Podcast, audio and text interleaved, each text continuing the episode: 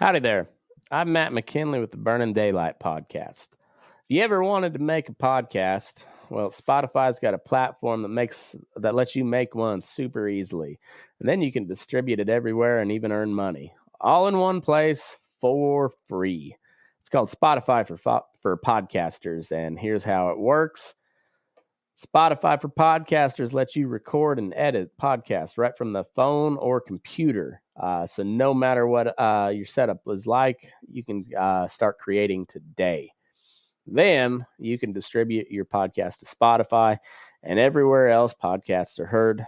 Video podcasts are also available on Spotify. And uh, if you like my show, Fence Post Politics, with my buddy Aaron, that's the place to watch it because it's all video all the time and we uh like we share videos we comment on videos we share news articles and uh, and funny memes so um it's pretty cool um and also if you want to take your conversations to uh with your fans to the next level uh your question and answer answer and polls are the best way to get them talking. You can attach that to your your podcast there and, and you get your you get you know valuable interactions with your fan your fans and uh with Spotify for podcasters, you can earn money in a variety of ways, including ads and podcast subscriptions. And best of all, it's totally free with no catch, and that's uh, that that is true.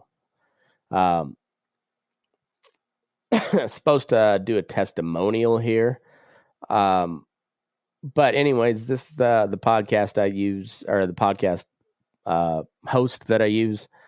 I like Spotify. They're uh, they're very good on just letting you do your thing uh, with uh, with no catch to it. Uh, there's a good reason why Joe Rogan hosts podcasts on Spotify, and, and this is uh, this is a great way to get started if you if you've ever thought about starting a podcast. This is where I would send anybody to go. Um, best thing you can do is just download the Spotify for Podcasters app, or you can go to spotify.com slash podcasters to get started. And yeah, if you've ever thought about just doing a podcast, or if you're tired of paying a monthly service that uh, doesn't seem to do much for you, Spotify Podcasters is your spot. So uh, go to spotify.com slash podcasters or download the app today. Mackenzie Johnston with Cattle News Central, bringing you your June 6th cattle industry headlines. Brought to you by 4T Ag Insurance. Colt Tritt, he is the owner, owner and operator of 4T Ag Insurance. He is a one-man show. He himself ranches, so he understands all the risks that come along with the livestock industry. His experience with ranching allows him to help producers set up their operations for success, something that you are not going to find with a large agency that just hires agents that do not fully understand the industry. If you are not, if your operation is not already enrolled in PRF insurance, be sure to reach out to 4T Ag today and get enrolled. You have until November 15th to do so. And if you want to learn more about 4T Ag and check out everything they have to offer, head on over to 4tag.net. That is the number 4, T-A-G.net. We are also sponsored by Circle 5 Cow School. If you're wanting to learn how to preg check your own cows or start AIing, Circle 5 Cow School is definitely the way to go. Almost every week they are hosting classes somewhere between Texas and Tennessee. If you want to check out their schedule, head on over to circle5cowschool.com. That is the number five in there. Or you can go ahead and just give them a follow on Facebook. National Beef Wire has reported in the month of April, U.S. ag prices increased 25% year over year. Live cattle prices in April, April were 139 per hundredweight, up 13% from 2021. Calf prices in April, in April, golly, excuse me, in April, they were 186 per hundredweight and they were up 11% compared to the same time last year. Some other interesting price increases to note in the month of April. Eggs, they were up 166.6% compared to last last April. So last April, you were buying a dozen eggs right around um, right around 80 86 cents per dozen, and that was just on average.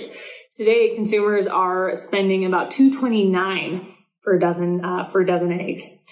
Corn has increased to an average of 708 per bushel. That's up 33% year over year. The one commodity that has only seen a marginal increase in price year over year are hogs.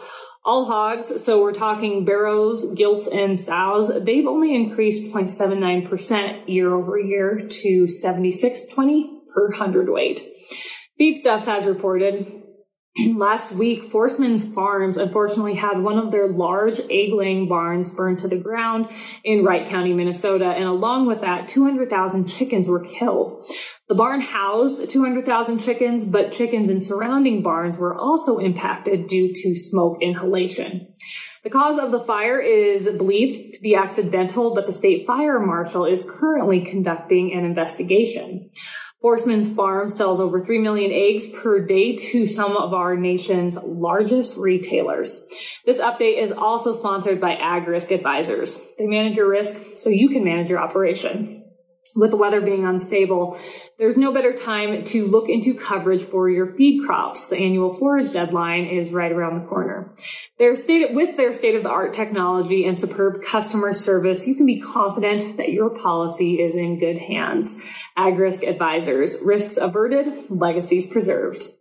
Drovers has reported that gas prices kicked off the month of June with a bang as they set a new record on Friday of 476 per gallon, and that is for a gallon of regular unleaded. This is up 174 per gallon compared to where we were last year. Experts say that there is a good chance we could see the national average of gasoline reach $5 per gallon by the end of the summer. But the, but with the price increases that we have been seeing, I'd say that we are going to get to five, five dollars per gallon way before the end of summer. In the last 30 days, gasoline prices have jumped 52 percent, excuse me, 52 cents. Wow. 52 cents. And, uh, there's no sign of these price climbs slowing down.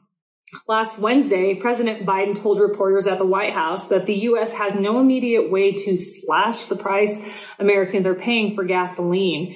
So instead, the Biden administration is considering other proposals, such as trying to set a lower price for the sale of Russian crude.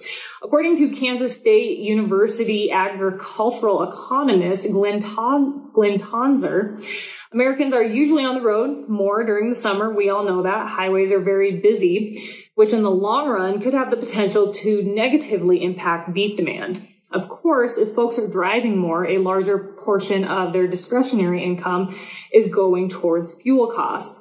And Tonsor is concerned that this scenario may result in weaker beef demand and weaker protein demand over overall across the whole board due to people not having as much money to spend on meat. So of course, if people are spending money on fuel to travel during the summer months, they're just not going to have as much money to spend on high quality, high quality protein. And we all know, um, you go to the grocery store these days, prices are high. It's hard to hold on to your money and dollars can only be stretched so far.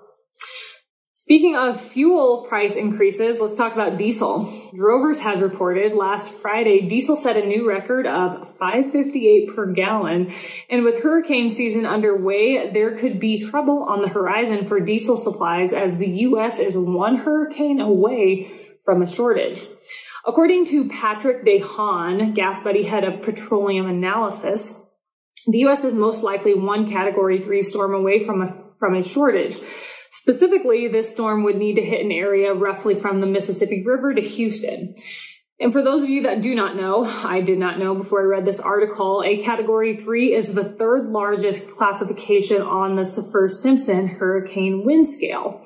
A storm of this caliber brings tropical cyclones with at least one minute maximum sustained winds between 110 and 129 miles per hour.